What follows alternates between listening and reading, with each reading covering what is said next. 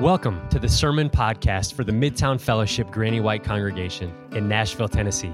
This fall, we are studying one of the most challenging and difficult to understand books of the whole Bible, Revelation.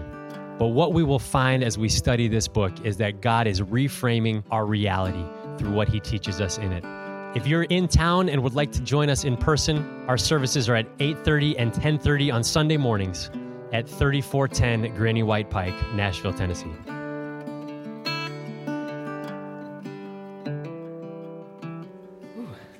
Guys, uh, like I said, I'm so my name is Brant. I pastor East Nashville congregation, uh, and it's really fun to be here with you guys.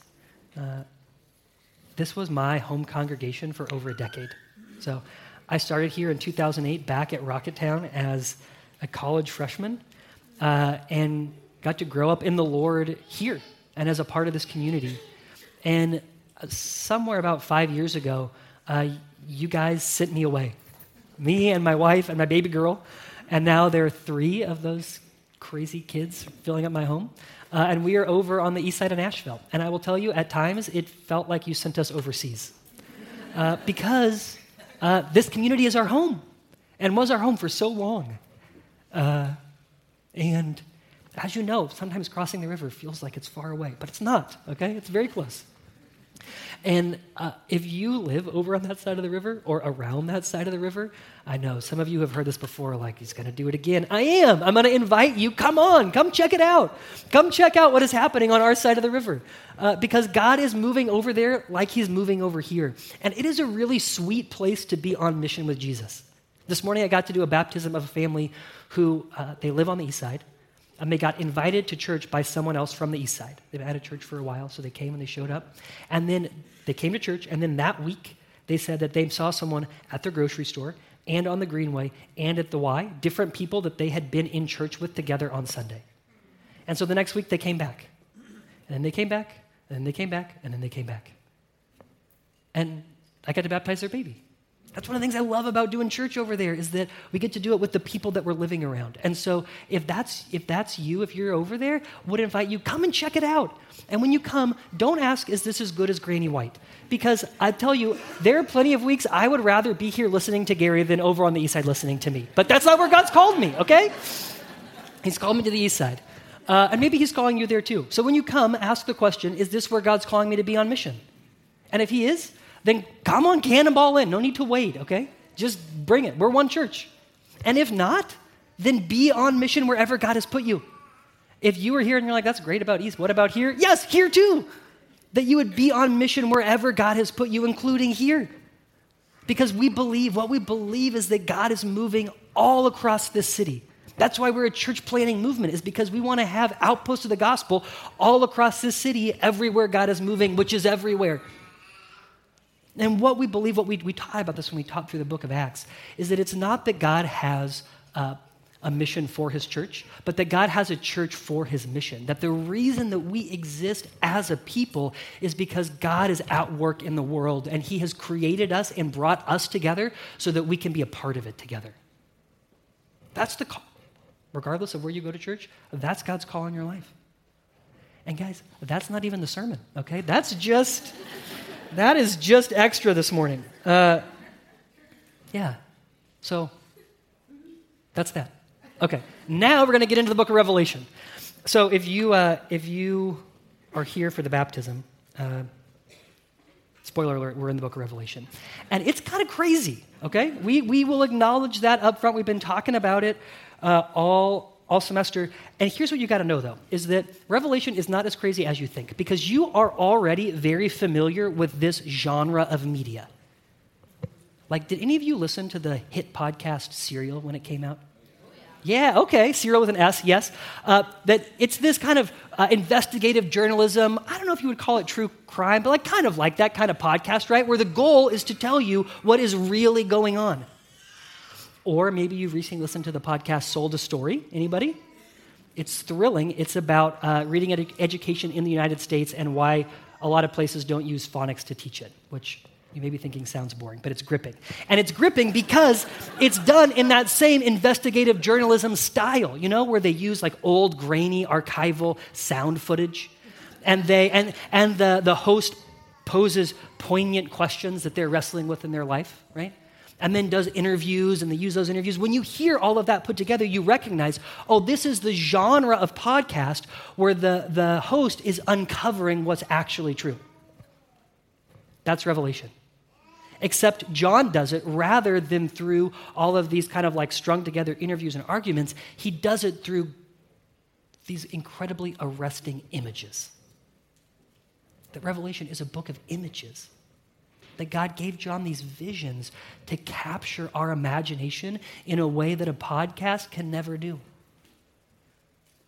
And when we're captured by those images, when we're immersed in them, that God is waking up our, our imaginations. He's grabbing our hearts, and then He's teaching us things that we're going to grasp in our heads and live out in our lives in a way that can only happen through these kinds of images, these vivid images. That's revelation. And because of the way that Revelation is structured, rather than teaching it sequentially, chapter by chapter, we're teaching it thematically. And you guys have been experiencing this, right? We've talked about, for example, the praise of Jesus. We spent two weeks doing that, talking about different throne room scenes. We've talked about the paradox of Jesus when uh, John, when the angel declares that there's one who's able to open the scroll, and it's the Lion of Judah, and John turns and he sees the Lamb who was slain. Right? That's the paradox of Jesus. We've talked about that for a few weeks. And last week and this week, we're talking about the power of Jesus. And we're talking about the power of Jesus as it comes through judgment. It's a sobering passage. And I, I, just want you guys to know up front that as a pastor, what I'm often trying to do, I, like when, in a sermon, it's like snorkeling, okay? And I'm like pointing out amazing things that we see in the text, right? And we got to kind of come up and get air. I guess you don't technically have to do that, but it helps in snorkeling. And then we kind of go back down we look around. Um, this sermon is pretty heavy. And it may feel like scuba diving to you. That's okay. Parts of the Bible are like that. And what we believe is that God actually has something for us in the seriousness and the somberness of the text today. And that what he's drawing us toward is a worship and a way of knowing him and his work in the world and celebrating that work that can only be known when we walk through and hear about uh, some of the hard things that Scripture has to teach us. So, the way we're going to do that this morning, the way we're going to explore it, is through kind of two key images, two and a half, that we get in this passage, okay? The first image is this image of a great battle. So, we're going to immerse ourselves in this image of a great battle, and then we're going to immerse ourselves in this image of judgment. And then we're going to talk about what those images mean for us as we live in this time between two Advents, as we live in the millennium. So I'm going to invite Christine Gilbert to come up. Christine is reading our passage for us. Uh, so if you have your Bibles, you can open to Revelation 20. That's the text that we're going to be in. You can follow along in your Bible. You can grab a Bible out in the lobby because we'd love for you to have one if you don't have one. And you can also follow along on the screen behind me. So, Christine, when you're ready, take it away. Great.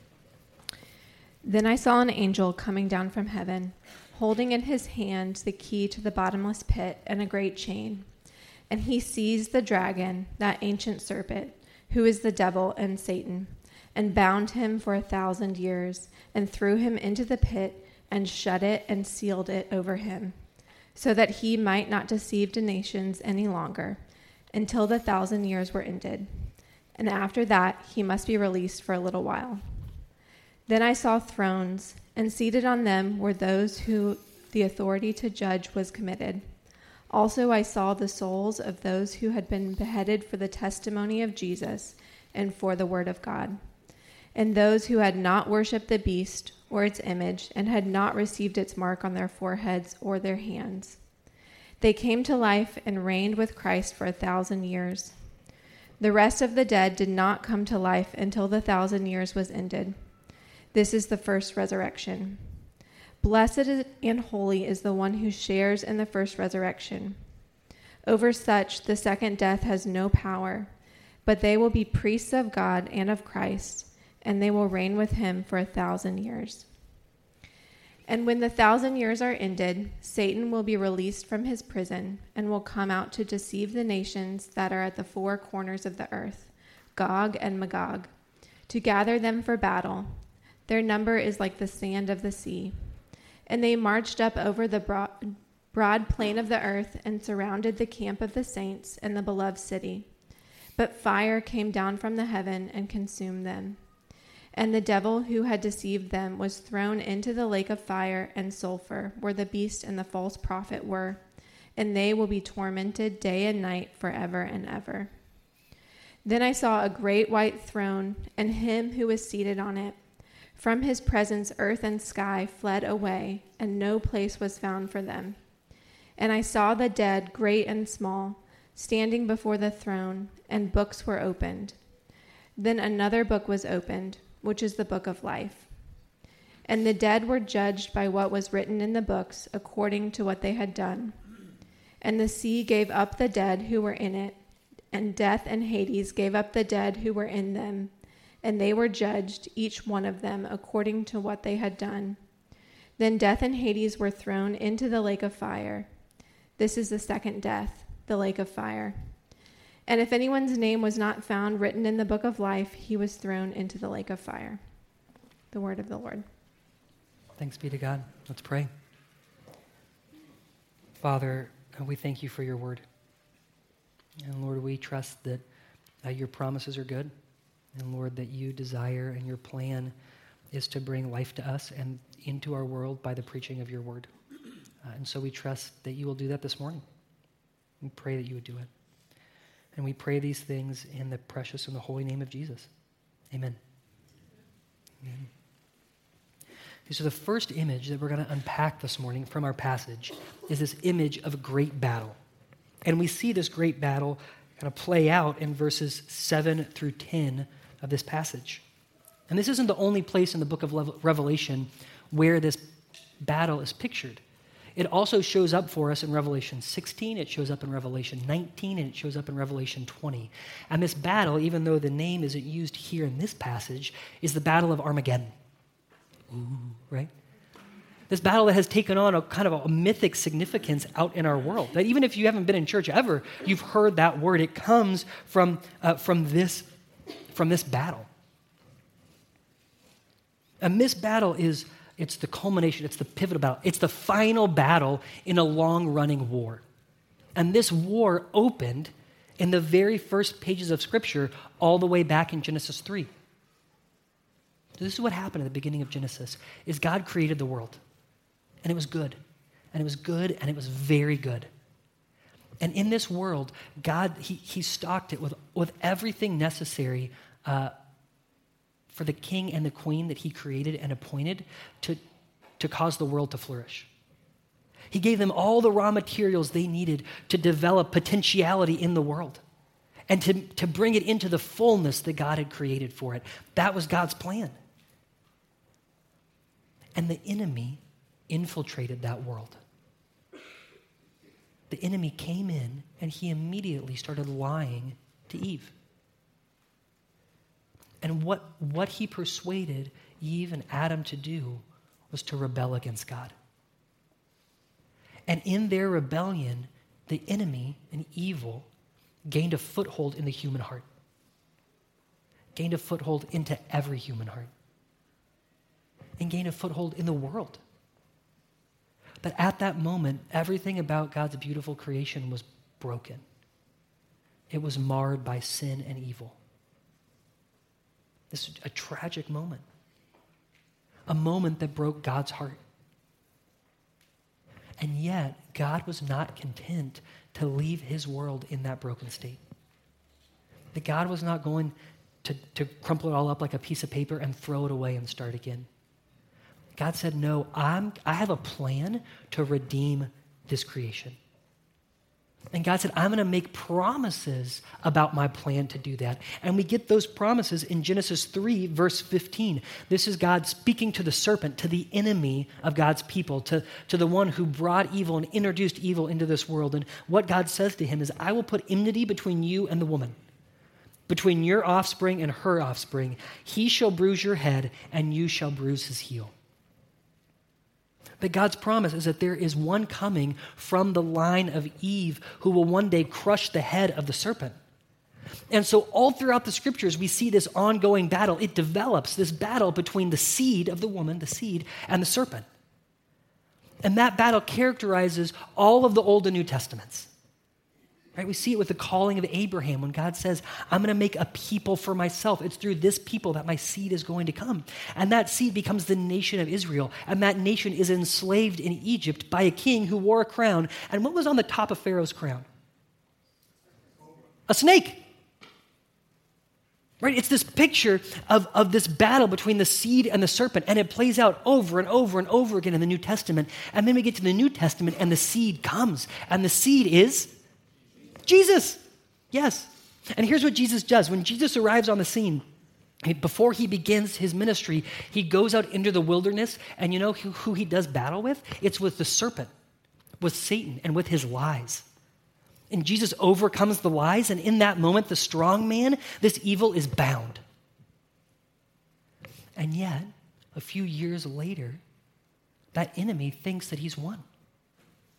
In the moment when Jesus is hanging on the cross and he shouts, It's finished, the serpent thinks, I did it. And Jesus is put in a tomb. But that's not the end of the story that three days later, Jesus rises from the dead. And what he does is, he, in that moment, he crushes the head of the serpent, or at least he bruises it. Okay, are, are any of you World War II buffs? They know this about me in East Nashville, that I'm like a big history guy, okay? If you know anything about World War II, you know that D Day, the D Day invasion, it was this monumental battle. And in that battle, once that battle was won, the outcome of the war was guaranteed. It was a foregone conclusion that Berlin would fall, that the Nazis would be defeated, and yet there were all of these battles that had to be fought between D Day and the fall of Berlin. But at Jesus' resurrection, that was D Day. That was the decisive battle against evil, and yet there were more battles that would play out, and those are the battles that we are living in. It's the war now between the people of the seed, the church, and the serpent. And that brings us to this final climactic battle between the two. There are these people being gathered for battle. Their number is like the sand of the sea, and they marched up over the broad plain of the earth, and they surrounded the camp of the saints in the beloved city. And rather than looking forward to like a moment in history when this is going to happen, it's an image that tells us about God's work. But we've got to kind of soak ourselves in that image. So if you imagine yourself kind of bird's eye view, you see this city, this beloved city of God, and the, the people of God are camped out inside and all around it. And against God's people comes this massive force of evil. And it's flowing up like, like a tide coming in all around the city. This tide of evil is surrounding the city. It's a terrifying moment. Honestly, it reminds me of the end of Lord of the Rings. Have any of you seen The Lord of the Rings?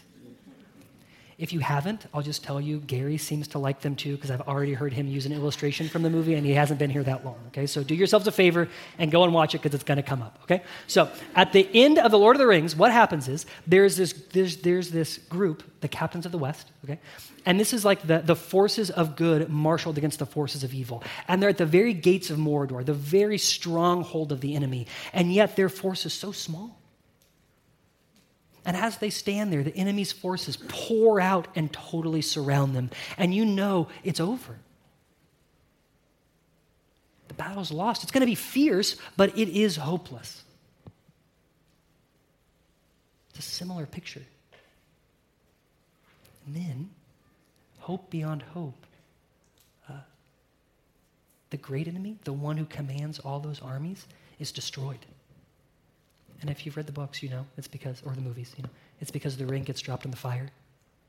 And if you don't know anything about that, that's okay. What you need to know, okay, is in that moment, Sauron, the great enemy of the people, the one who is driving all this evil, is cast out. He comes apart and is destroyed. And all of the forces that he has marshaled against what is good in the world, they all lose, they waver, they lose their will, and they run away.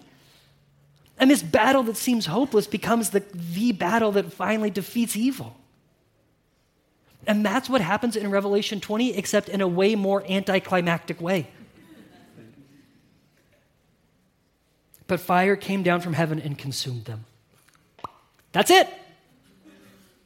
Everything we see and read about the Battle of Armageddon, oh, it's, it, if, if, unless it's this picture, which is no battle, it's a misrepresentation of what takes place in Scripture.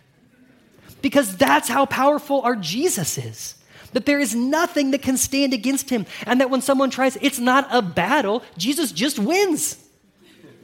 That's what Revelation shows us. Oh, and friends, is that good news? Come on, that is good news. Because here's what Revelation will not let us forget it will not let us forget that evil is real. It exists in this world. And let's acknowledge that as people who live here in 21st century United States of America in our air conditioned life, we are always trying to deny that that's true. Always. To minimize it, to shrink it down. We don't want to call it evil. The gospel that we preach to each other on the reg is that if everyone just had a little bit more therapy, everything would be fine. Right? Like if everybody got a little bit of therapy, then it would be okay. And guys, therapy is a great thing, but it doesn't solve evil in the world. And every now and again, evil punches into our world and it's unmasked because evil disguises itself.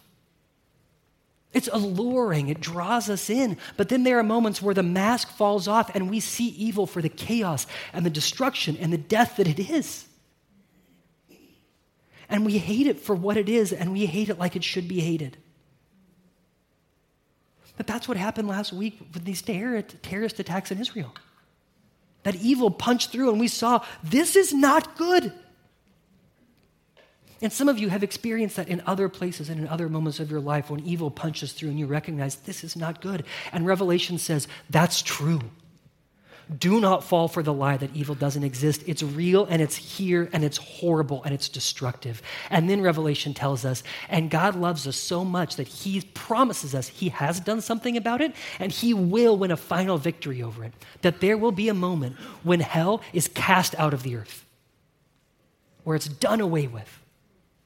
Oh, and we long for that day, don't we? Come, Lord Jesus, come quickly.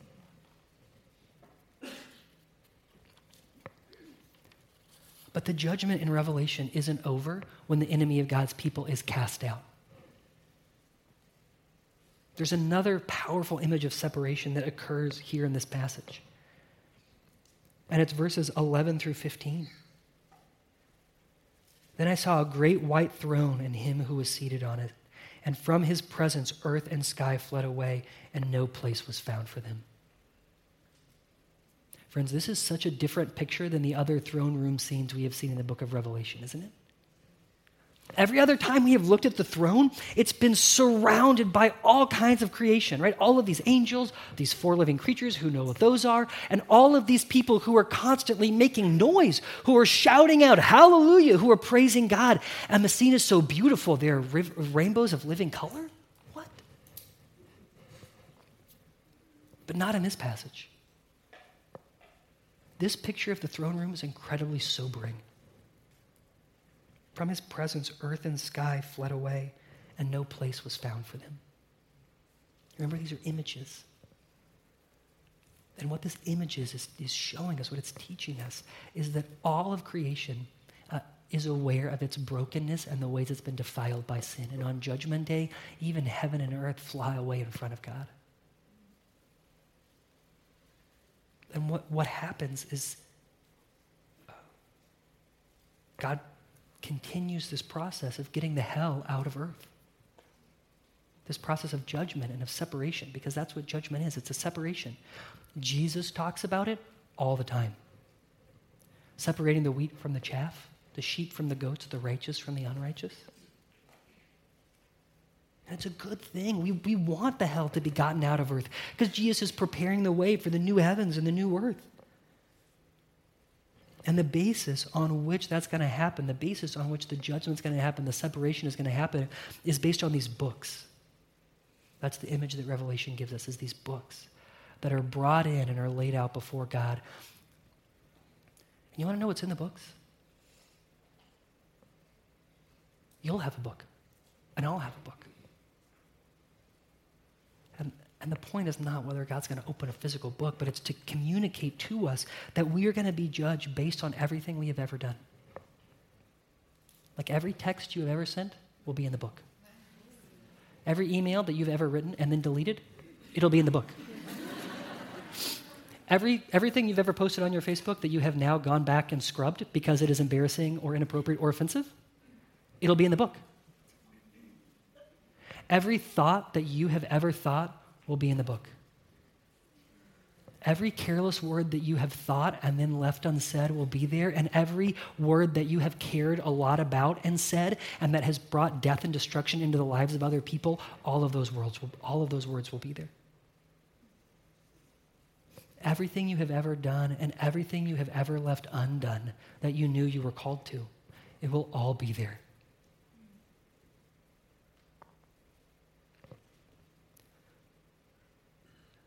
And when we're standing before God in that moment, it'll be great and small. That there's no one whose privilege is going to let them out of that moment. And there's no one who is so small that their life will be overlooked by God. There's dignity in that. That every single life matters and is seen by God. And when those books are open, it's going to be silent. And I think it's going to be silent because of the shame. Like, if you had that book of your life right now, would you give it to someone else in here to read it? No.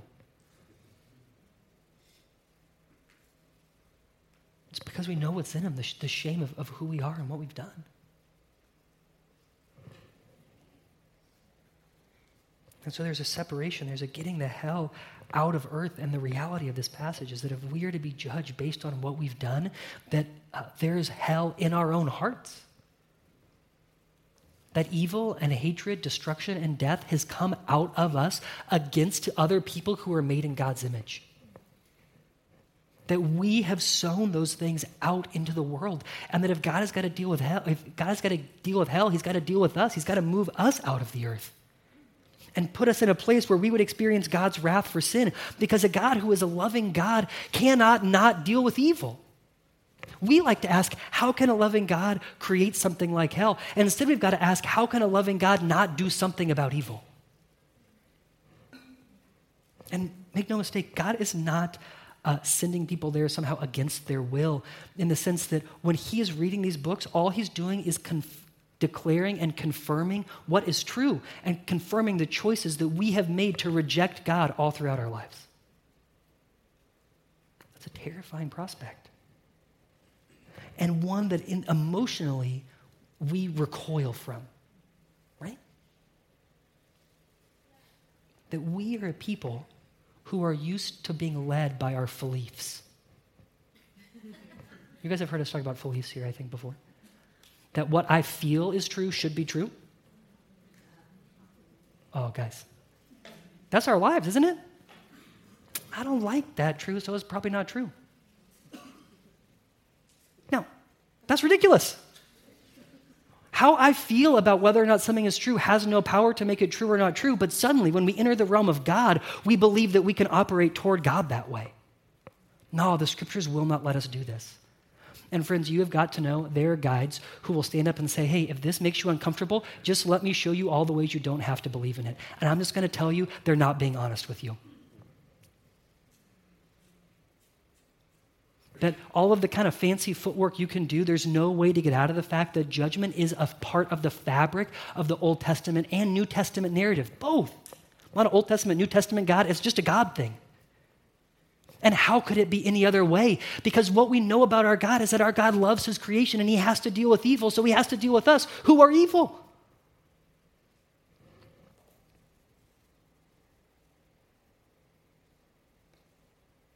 That's not shocking to us if we're honest with ourselves.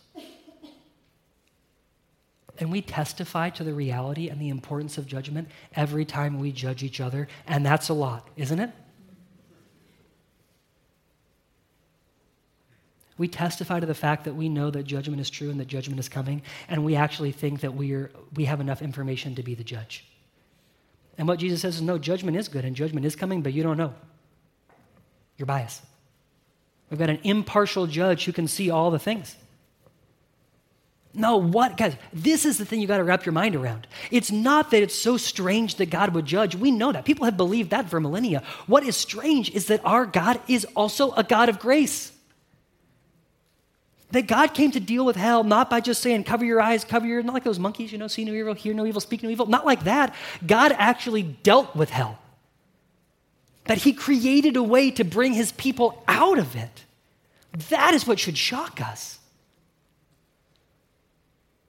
If you, if you have not been shocked and scandalized by the grace that you see in the person and work of Jesus, then you have not wrestled with grace, friends, because it is offensive. We see it in all the interactions Jesus has, that when he shows grace, that's where he gets the greatest pushback. And we like to believe that that would not be true about us, we would not do that. We love grace. But whenever someone comes to you and asks for it, okay, tell me now you know how hard grace is. That is the beauty of the gospel. That God has created this thing that we, in our own hearts and minds, could never imagine or make up, which is that there's another book a book of life. And that book also testifies to a life. It testifies to a life that's perfect, a life that was never marred or marked by disobedience. It records a life that was perfectly submitted to the will of God, that not only did everything that he was called to do, but the life of someone who, uh, who said yes to all of the things that God called him to. Unless you think that's like a life of polite manners, you know, polite Green Hills manners. No, this was a life that was full of what it meant to be a person, that was full of joy, that was full of laughter, that was full of an overflowing love that poured out on the people around him. A life that, because the love was so great, overflowed in anger and was willing to suffer. A, a life that was the most human life that had ever been lived. And that person said, I love so much, I am willing to die for the sake of my friends. And that's you. And that's a me. And we're talking about Jesus. And in that book of his life, that's on that we see on Judgment Day, this book of life, um, there's a dedication page. Okay? And if your name is there on the dedication page, what it means is that when your book is opened up, his book is put on top of it. And instead of reading the record of your deeds, what God is going to see is the record of Jesus' deeds. Oh, praise God. And so the question before us is not, will we stand in the presence of God? The question before us is, on whose record will we stand when we are in the presence of God? Will we say, God, please read my record, or will we say, God, please read his record? And the, the answer that we give to that question is the answer, that, the answer we will give then is the answer we give now. Oh, and so the invitation is to come. To come to Him, to experience that love where you say, Jesus, my record is not good enough. I want yours. That's called repentance. And even today, that's the call. And listen, I'm not going to do an altar call. We're not going to like raise hands, lock the doors. But here's what you need to know, okay? Um, there's no high pressure sell here, but what you do need to know is that it's urgent. There is an urgency to trusting this Jesus. Oh, and friends, the life on the other side of that is a life of hope, a life of confidence, knowing that our Jesus is coming back and he's going to defeat evil and he's going to get it the hell out of earth. And then on that day when we stand before him, we can know now that we will stand before him in confidence. All that's available to us now. And that changes the way that we get to live now in this thing that Revelation calls the millennium. Now, if you've been in church a long time, a lot of ideas about this premillennial, postmillennial, la la la. We could talk a lot about it. We're not going to. Here's what I'm going to tell you, okay? What you need to know is that right now, Jesus is at the right hand of God the Father Almighty, and he is reigning over this earth. He is king. That's true. We see it in this passage, we see it in lots of places of Scripture. Jesus is king even now. And our Jesus, who is king, he has bound the enemy that our enemy does not have unlimited power in this earth. There is a limit. And here's how we know there's a limit is that all over this earth, there are people worshiping Jesus today. In countries where it is illegal, there are people worshiping Jesus today. In countries where Satan is trying so hard to stamp out the church, to make it not exist, the church exists. And there are people worshiping Jesus, and that church is growing all over the world. And that is evidence that the enemy has had boundaries put around him. And that as much as he hates the work of grace in this world, he cannot stop it. He cannot stop it. Which means that we get to go out into this world as a people of worship and a people of witness, full of a hope and confidence and faith in what our Jesus is doing. A people of, of worship, it means that's like when we do this on Sunday mornings, we are pushing back against the kingdom of darkness. You know that? When you gather in each other's living rooms across the city and you open up this, past, this, this scripture together, that's what you're doing. And what we are declaring when we worship God is that the story of Jesus is the most powerful story, and it is the story of our lives, of my life, and of your life. But your anxiety and your depression are not the strongest story in your life. That there is a story that is stronger than that. It doesn't make that other stuff not real, but there's a story that's better, and a story that's stronger, and a story that's truer than that. But there is a story that is stronger than your sin. And those of you who are sitting here this morning and you think, this is great, but my sin is too great for Jesus, it's not true. There is no sin that is too great for him. His story is your story. It's a greater story. There is no sin, there is no suffering, there is no evil in your story that can overcome his story. And when we gather together as a people of worship, we're declaring and reminding each other that that is true. And you know uh, that you can actually do that whole worshiping thing outside of church sponsored activities. It's shocking to hear, I know, okay? But one of the ways that it seeps its way into all the like crevices of our lives is when we worship and testify to the work of Jesus to each other in our day to day interactions. Like on Friday night, we had some friends over at our house for dinner. And the question that we've been asking on Friday nights is uh, Where have you seen God in your life this last week?